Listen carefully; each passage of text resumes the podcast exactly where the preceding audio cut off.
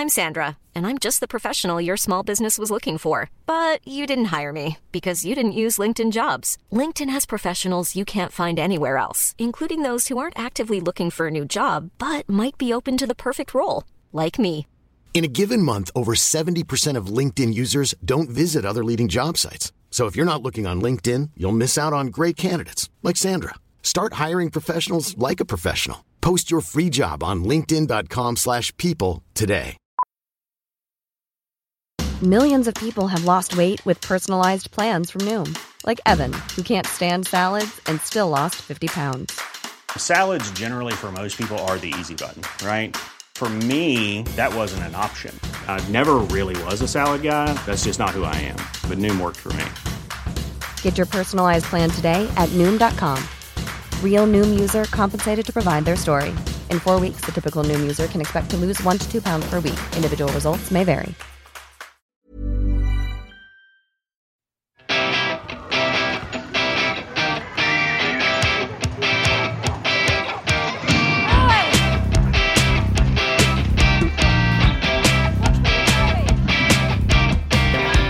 Everyone, and welcome to our bonus episode of the Proper Class podcast. I'm Hannah Chissick. And I'm Laura Checkley. And guess what? We ain't celebrating anyone on this here bonus ep but our very own sweet selves. Sorry, I don't actually know why I said that. I've been in isolation for 14 days and I don't know who I am anymore. Oh, Christ, wish me luck. yes, Laura is absolutely right. We don't have a guest for this bonus episode because we thought we ought to pop on and. Well, tell you the fuck we are, basically, because no one knows us from Adam. well, they might know you, but they certainly won't have a clue who I am. We also wanted to explain why we wanted to do a podcast focusing on celebrating working class success. Class is something I think we've always been obsessed about as a nation, and like it or not, is still one of the main ways we categorise ourselves and others, as well as being one of the main social barriers to opportunity in education, in healthcare, and health outcomes to career and lifestyle opportunities. Hannah and I have known each other now for about 16 years. And over that period of time, I can't tell you how many times we've discussed the inequalities of class and the classism we have faced both professionally and personally. It's frustrating, and quite frankly, we want to talk about it. About a year ago, Law called me raging about an article she'd come across that said, being working class is something you try to escape from. And it pissed us right off. It did. It did. because it's simply not true. We've always felt immensely proud of our working class roots, and it just rubbed us up the wrong way. There is so much negativity attached to being working class, and we live in a system that, let's face it, is designed to keep us in our place. So we thought, enough's enough. Let's do something positive and talk about it talk about what it means to be working class. Let's celebrate being working class. Let's big up working class success stories and challenge some preconceptions and stereotypes as we go. This is by no means a class bashing. Not at all. We're just here to celebrate the hard work of the working class, and we cannot wait to meet with some of our country's best working class success stories. I'm excited, are you? Yeah, I'm really excited.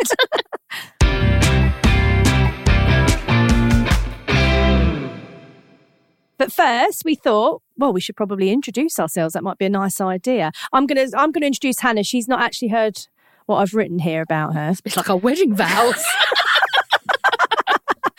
Oh, dear, it actually is. It is, and it Quite might get a bit. Well, you should be. I'm joking. oh, Jesus. Uh, no, seriously. When I first met Hannah, she was running a theatre. Uh, she was actually the youngest ever female artistic director in the country, 25, in fact.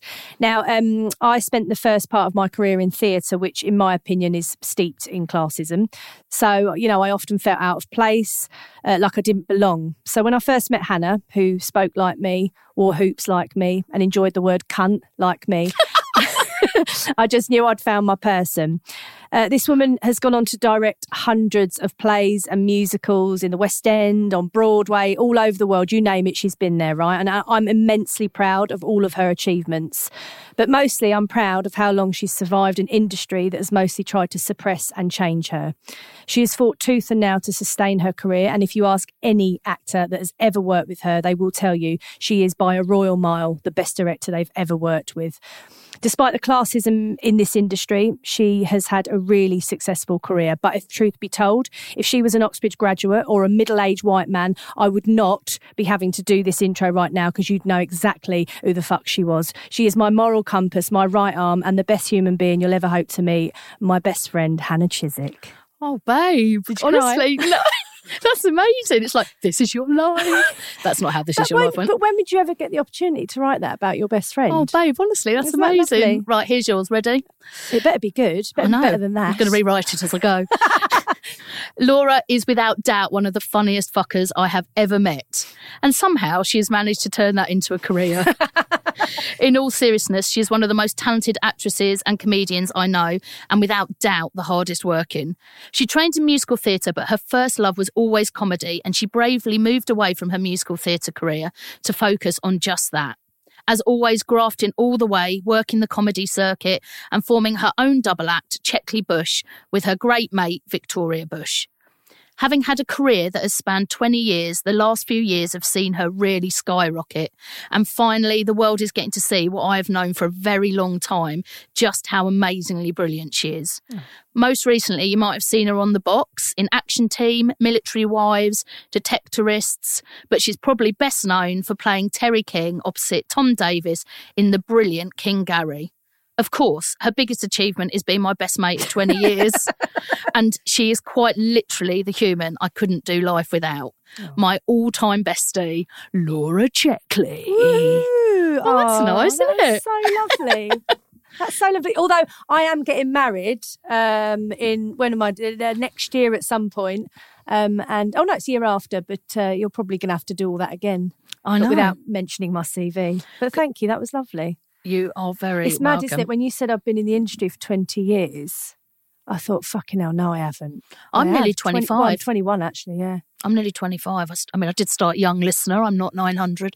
But yeah, I yeah, 25. I can't believe it. I can't believe I've hung in there for so long. So I think what we should do next really is um, at the beginning of the show, we always ask one of our guests where they'd like to take us back to, uh, somewhere that connects them to their working class roots. So me and Han thought, well, we should probably talk about that too. Why not? It'd be nice to know. Um, and I actually don't know what you're going to say. So if you could take me back or us back this week, where would you take us, Han? Oh, I would definitely take you to my Bubba's house. So, Bubba is, for those who don't know, the Jewish word for grandma. My Bubba is an amazing woman. She uh, became, well, basically, she was born in this country, but she was first generation immigrant. Her parents didn't speak English. She couldn't really read or write. Um, she could, but uh, not terribly well. Her parents didn't, um, like I say, even speak English. And she somehow managed, uh, as an immigrant, quite orthodox Jewish woman, she managed to buy a tiny bit of a house, um, which was unheard of in the working class community that she grew up in, and especially for immigrant women. She bought this tiny bit with my granddad, an amazing man as well, who was a, a, a cabbie, a London cabbie. And uh, over the years, they bought a bit more of the house. Um, What, bit by bit? bit by bit, Wow. yeah, bit by bit until they owned this sort of four or five bedroom house in Stoke Newington. Now that house now. I mean, can you imagine what that's worth now? But then, you know, and they did it by having lodgers and uh, by my grandma sort of, she used to make, uh, to start off with, she used to make matchboxes and go round with like a tray and sell them in markets and wow. stuff. And, um, and then bit by bit, she earned enough money to buy herself a little stall and she started selling kids' clothes. And from that stall, she then managed to get a little shop. Uh, and it was just uh, she, amazing, amazing woman, given her background and the lack of opportunities that were given to her. She just completely made this life. And that house, I still dream about it. I, I, I visit in my dreams a lot. It had a glass front door with like metal casing. It's hard to explain. It was like a big double door, and when it shut, the the metal would rattle, and it's still to this day my favourite sound in the world because Wow. it would be the going into my grandma's house and. Yeah. Um, Jewish culture is very much based around food, and um, Yeah. everyone would come. So on a Saturday, it would just be full of uh, the family and um, kids, and we'd just eat and be together. And Were you there a lot? a lot, Yeah. almost every weekend. Yeah. Um, so she was in Stoke Newington, and, and uh, my dad had defected to South London, which was, you know, big news.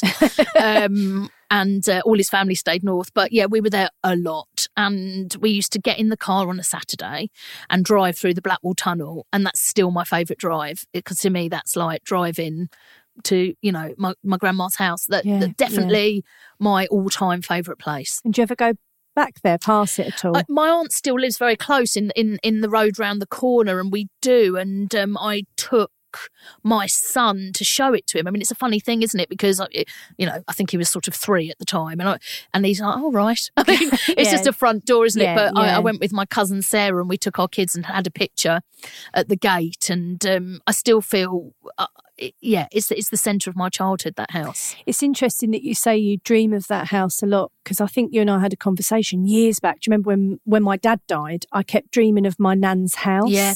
And you'd said to me, um, Hannah's very good at psychology, listeners. Uh, but you'd said Amateur to me, psychology. um, you'd said to me, well, that's where you felt safe. It's your safe place. And I mean, that leads me uh, very nicely uh, to, to where I'd take you back. Um, which is also my nan's house, um, which was 123 Braybrook Street in East Acton. Um, and it was round the back of the Scrubs and the Scrubs prison.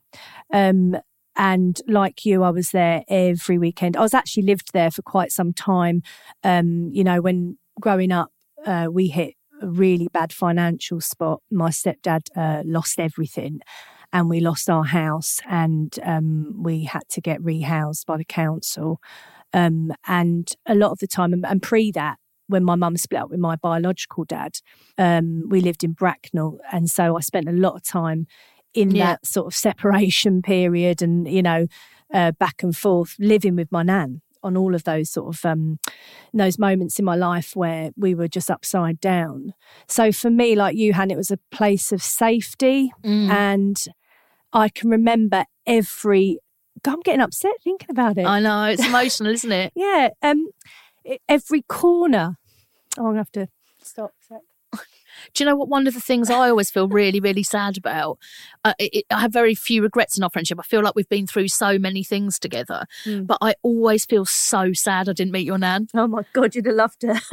and I just feel like this similar thing. I'd love you to have met my bubba. Like they feel like that those women have influenced us so much, and oh it feels God, like I, I tell you what, my nan is in every character I do, pretty much. yeah, in some way or another, her wit.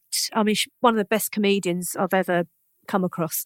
yeah. um, but anyway, I remember every corner of, of that house. Um, and you know, my nan was quite a messy old mare. She really was. like my mum's super clean. Oh, You've been round my mum's house. I mean, she's you know one step away from just having all the polythene still on the sofa. You Yeah, know, like yeah, she's absolutely true. She's really clean, and uh, my nan was not. Um, uh, and uh, it was quite mucky. And, you know, often you know you'd find a a, a mug in a drawer with a tr- chicken drumstick in, and like it'd be in her knicker drawer, and she'd just hide the mess. You know, sweep it under the rug because she'd always say to me, "There's more important things in life that. than spending your life cleaning, Laura."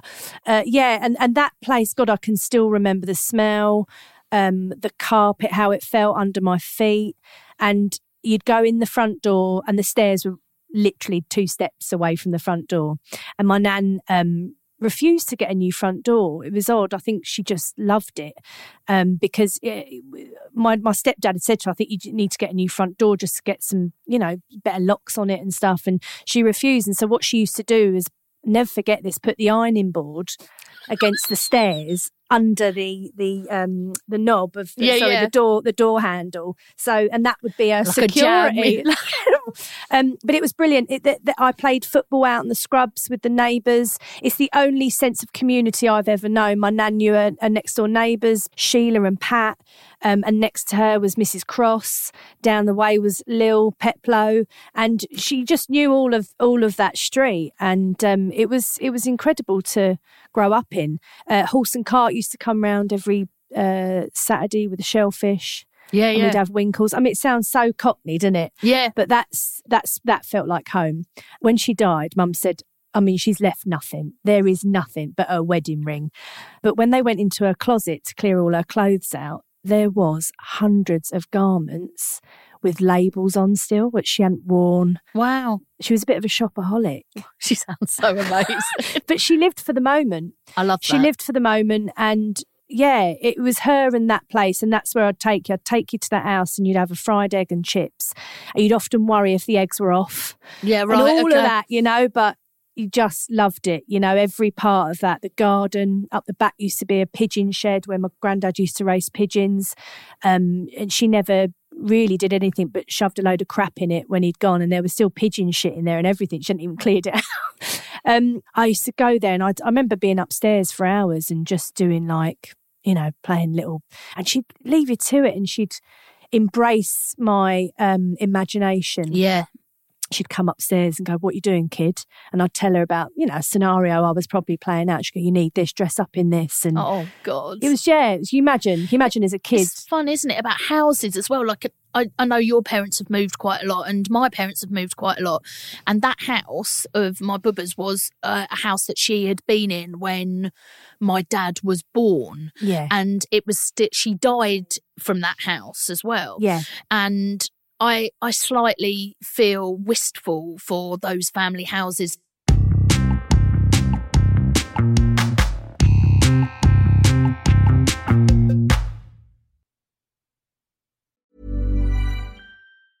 Many of us have those stubborn pounds that seem impossible to lose, no matter how good we eat or how hard we work out. My solution is PlushCare.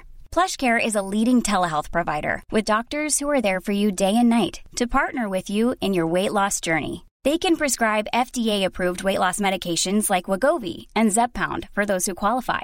Plus, they accept most insurance plans. To get started, visit plushcare.com slash weight loss. That's plushcare.com slash weight loss. I'm Sandra, and I'm just the professional your small business was looking for. But you didn't hire me because you didn't use LinkedIn jobs. LinkedIn has professionals you can't find anywhere else, including those who aren't actively looking for a new job but might be open to the perfect role, like me. In a given month, over 70% of LinkedIn users don't visit other leading job sites. So if you're not looking on LinkedIn, you'll miss out on great candidates like Sandra. Start hiring professionals like a professional. Post your free job on linkedin.com/people today. Millions of people have lost weight with personalized plans from Noom, like Evan, who can't stand salads and still lost 50 pounds. Salads, generally, for most people, are the easy button, right? For me, that wasn't an option. I never really was a salad guy. That's just not who I am. But Noom worked for me. Get your personalized plan today at Noom.com. Real Noom user compensated to provide their story. In four weeks, the typical Noom user can expect to lose one to two pounds per week. Individual results may vary. Hey, Dave. Yeah, Randy. Since we founded Bombas, we've always said our socks, underwear, and t shirts are super soft. Any new ideas? Maybe sublimely soft. Or disgustingly cozy? Wait, what? I got it. Bombas. Absurdly comfortable essentials for yourself And for those facing homelessness. because one purchased equals one donated. Wow, did we just write an ad? Yes. Bombas. Big comfort for everyone. Go to bombas.com slash ACAST and use code ACAST for 20% off your first purchase.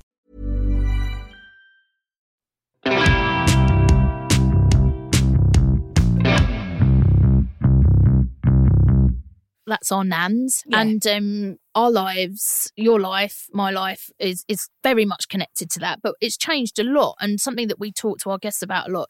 Would you still consider yourself working class? Well, I think this is what uh, also whilst yes, I do. Um, uh, I think whilst we're on this and what and it's really important, Han, that you brought that up.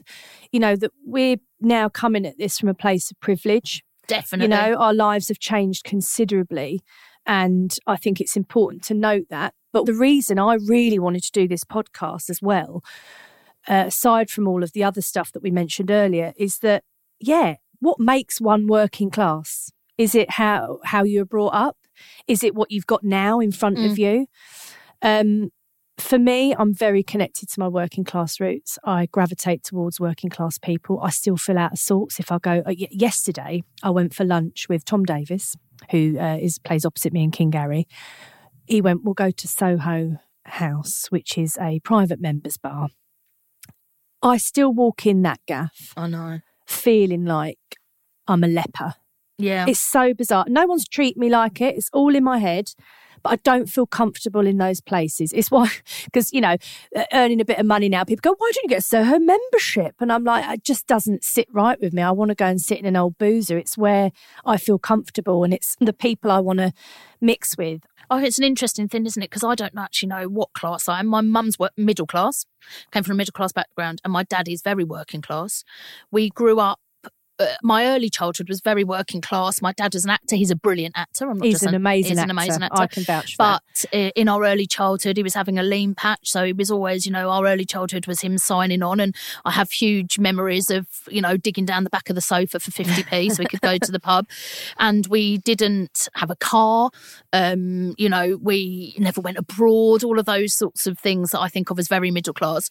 And then as my childhood went on, my mum and dad made a bit more money, but that was probably more by the time my sister was a teenager. Mm. So I think my childhood and my sister's childhood are actually quite different. I mean, amazing childhoods, wonderful childhoods, um, but definitely not an affluent one. And and I went to uni and I'm a theatre director, which is about as middle class as you can possibly be. Yeah, yeah. I went to a state school. Uh, I taught like this. I'm definitely viewed in the theatre as incredibly working class, probably more working class than I would be viewed in other industries hmm. because theatre is such a middle class pursuit.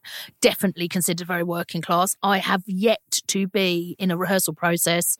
Me and you talk about this a lot, where someone doesn't imitate my accent. Go, yeah, Hannah, sure, Hannah.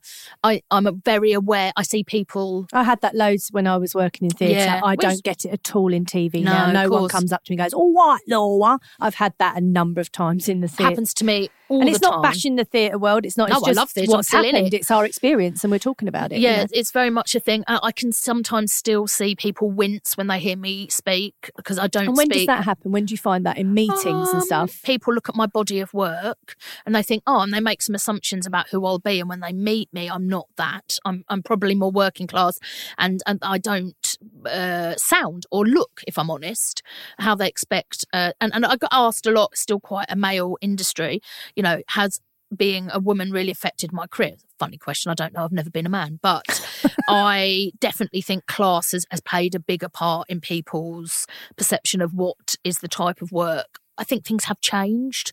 They are changing, but I think the idea that they have changed is definitely not true. Um, so yeah, so I think that's where uh, I consider. uh, I don't, if I'm really honest, feel super comfortable in very middle class environments. I still feel uncomfortable. If I'm really honest, I still feel quite uncomfortable at my own press nights. Yeah. Um, I feel uncomfortable going into Soho House. I feel like I'm being invited. Yeah. You know, those sort of things that you were talking about, those environments. competition. Yeah, yeah. We have together worked with a lot of like amazing young people and from quite sort of working class backgrounds and, and worked with them at a brilliant place called the Urdang Academy, which is such a diverse student body. It's a really exciting place to work. But one of the uh, things that, you know, I, I find with those students often is they feel like a lot of that theatre world is closed to them. I Yeah, try and persuade 100%. them to go and, you know, pick up new plays and I tell them about playwrights that represent them. And But they don't want to step foot in the National Theatre Bookshop because they feel like, and I have to say, I mean, you worked at the National recently, Yeah. but I still feel like a fraud when I go in there. I feel like other people are real directors and I'm sort of giving it a go.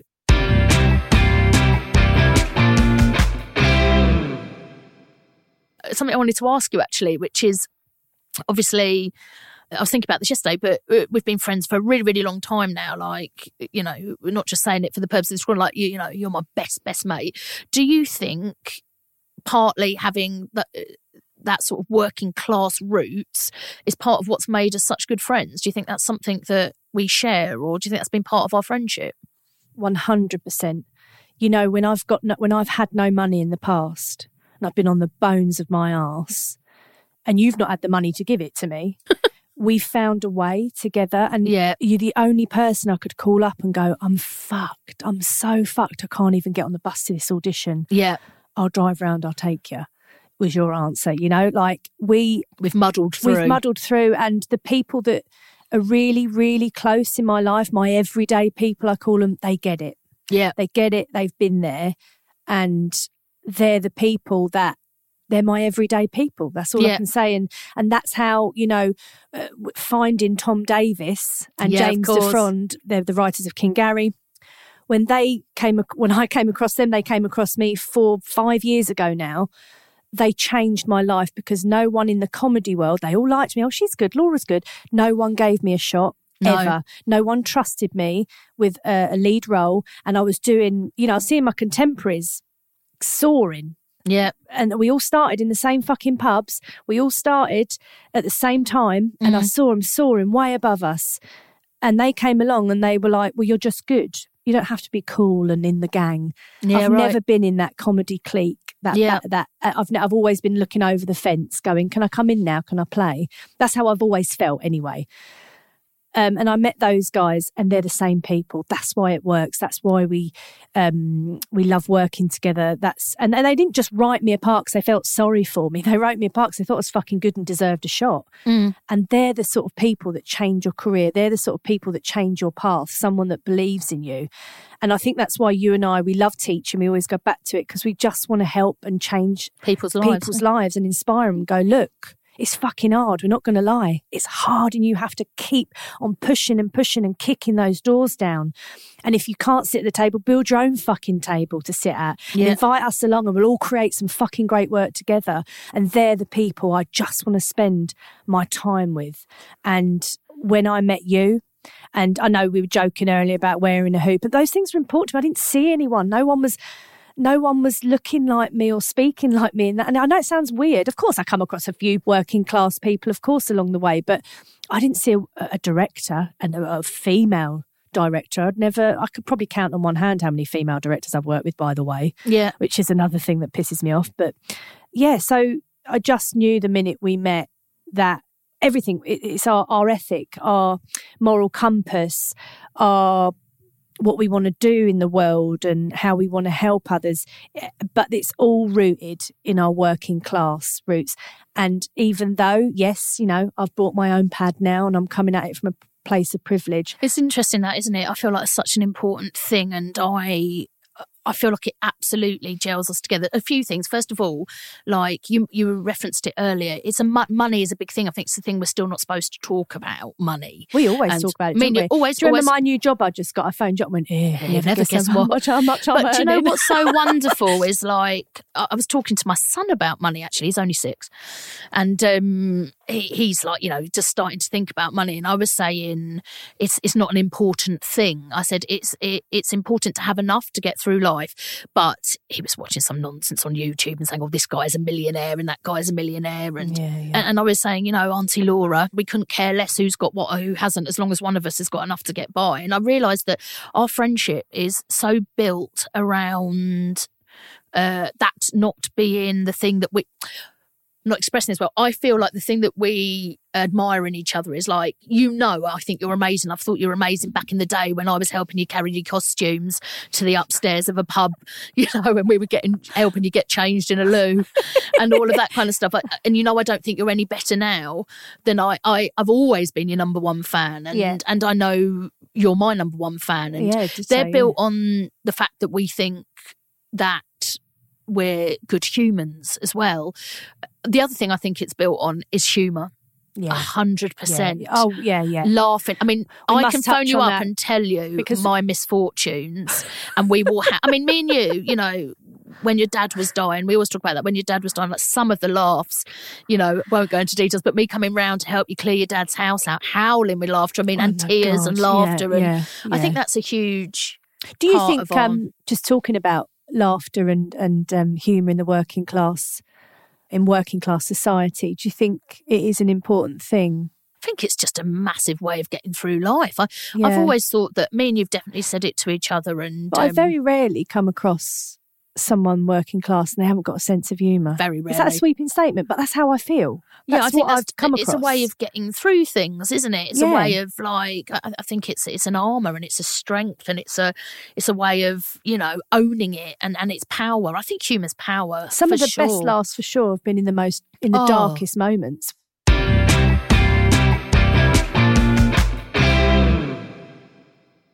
So I suppose just before we you know wrap up, just wanted to like revisit why we wanted to do this a little bit, and I suppose it's mostly to like we say to celebrate. Really, I'm so proud of like I say my own sort of heritage, if you can talk about class in that way, is it is definitely mixed. My mum's very middle class, my dad's working class. We had a working class part of our lives. We then we had a, a middle class part of my of our lives, and I still feel like a real mix of those things, but very connected to to that working class history, I think, and just wanted other young working class people, particularly young working class people, to feel I feel like when you're given space, which we both have definitely been given, and that you can either keep that space for yourself or you can stick your elbows out and make space for other people. Mm. And I feel like it's our duty to stick our elbows out as much as we can. Yeah, and I think the guests that we have lined up, um, I think you'll you'll hear their stories and each of them along the way have stuck their elbows out. Yeah. Or they've built that table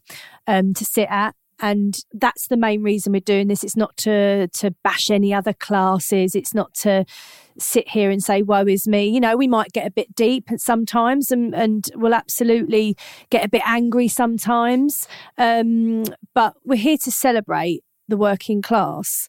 Um, and we're here to celebrate like-minded people and talk to them. And, and yeah like hannah said inspire hopefully a few youngsters out there that might be feeling that there isn't any space for them so I, I, I really really hope that you enjoy the show.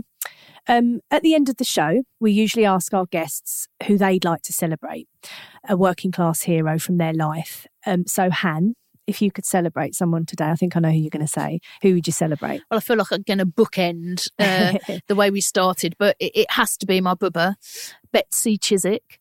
And uh, I, she was just a, a you know, a, a, a force of nature, a, a warm, funny, uh, capable, bright, amazing woman. And with so few opportunities given to her, she made them for herself. And uh, she was a wonderful mother, a wonderful grandmother, a fantastic businesswoman against all the odds. And she built her own little corner of the world that was was my haven. So uh, I miss her every day. Betsy Oh. Chissick, you'll go.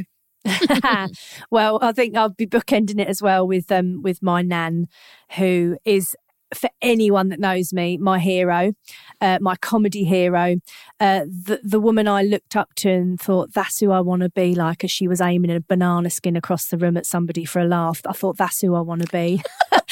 she had a wicked sense of humour. Uh, she was hardworking. She um, was hugely talented. She used to be able to play the piano just by ear. Um, she was a really talented singer. Um, and she never got to do any of it. I, I really wish she'd have seen me be funny on telly because, um, Yeah. well, I know she would have definitely have said she gets it from me. And I do, I do. I look like my nan. Everyone says it. Uh, like old mates from the cricket club always come up. I was up there the other week actually. I went, "You're just like your nan. You're just like Winnie," and I love it. I love it. She's like a stand-up comedian. She'd I'd never forget as a as a child at house party. She had loved a house party. She'd cook for 17, 18 people Christmas Day, and then she'd do another load of food Christmas night because all the other people come around for a knees up. The house was we're like sardines in this house, this tiny little house in East Acton. And she was at the centre telling stories. And I thought, I just want to be like that. Um, and I miss her every day. And she's in everything I do. Mm. I always think, live for today. I'm terrible saving money. I'm terrible with any of that. And I'm just like her, but, and I wouldn't change a thing. So if I die or when I die, have a look in my closet. There'll probably be loads of clothes with some labels on. you can have my engagement ring. yeah, and her um, her name was Winnie Morris, and I love her, love her dearly.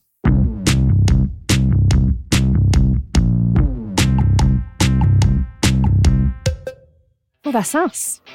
That was lovely, wasn't it? It was really, really lovely. It was so nice to hear your story as well, Han. I mean, there's plenty more to cover still. I feel like we I know didn't. it's all right. We'll go to the pub and we'll carry on like we normally do. Um, thank you so much for joining us for this bonus episode. Join us fortnightly to hear the amazing people that we've been lucky enough to have as guests.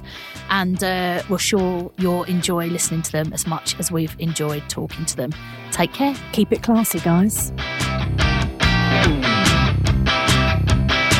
The Proper Class podcast is produced by Michelle Farr Scott for Rangaby Productions, edited by James Torrance, with music by Tommy Music. This episode was recorded at the Umbrella Rooms. Cheers, Ben.